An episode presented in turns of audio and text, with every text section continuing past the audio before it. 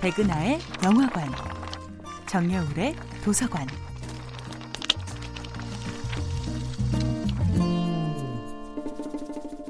안녕하세요.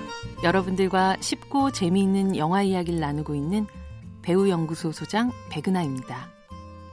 이번 주에 만나보고 있는 영화는 이와이 순지 감독, 나카야마 미호 주연의 1995년도 영화 러브레터입니다. 사실 세상 어딘가에 나와 똑같이 생긴 사람이 전혀 다른 삶을 살고 있을지도 모른다는 상상은 누구나 한 번쯤 해보았을 거예요. 그렇게 도플갱어는 많은 영화들이 사랑한 흥미로운 소재였죠. 만약 여러분이 영화 러브레터를 사전 정보 없이 보기 시작한다면 초반에 조금 혼란스러울지도 모르겠습니다. 그러니까 저 여자와 이 여자는 다른 여자인 거야? 그런데 왜 얼굴이 똑같은 거지?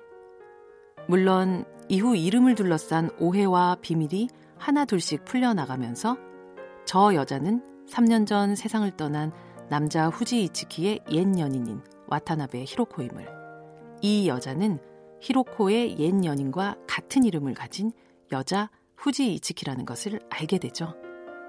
히로코는 죽은 연인의 흔적을 찾아 떠난 여행에서 그의 중학교 동창인 후지 이츠키가 자신과 얼굴이 똑 닮은 여자임을 알게 되죠. 그리고 자신에게 첫눈에 반했다던 옛 고백이 어쩌면 실패한 첫사랑에 대한 재도전이 아닐까 의심하게 됩니다. 닮아서라면 용서할 수가 없어요. 그게 날 선택한 이유라면 전 뭐가 되는 거죠? 이미 3년 전 사고로 세상을 떠난 연인. 되돌릴 수 없는 죽음이란 걸 알면서도 계속 사망 선고를 유예시키고 있었던 여자. 그러던 히로코 앞에 죽은 연인과 이름이 같고 자신과 얼굴이 같은 여자를 등장시킨 이유는 무엇일까요?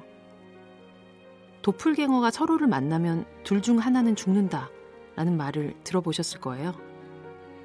히로코와 여자 이츠키가 마주본 순간 최후를 맞이한 사람은 아마도 남자 후지 이츠키였을 거예요.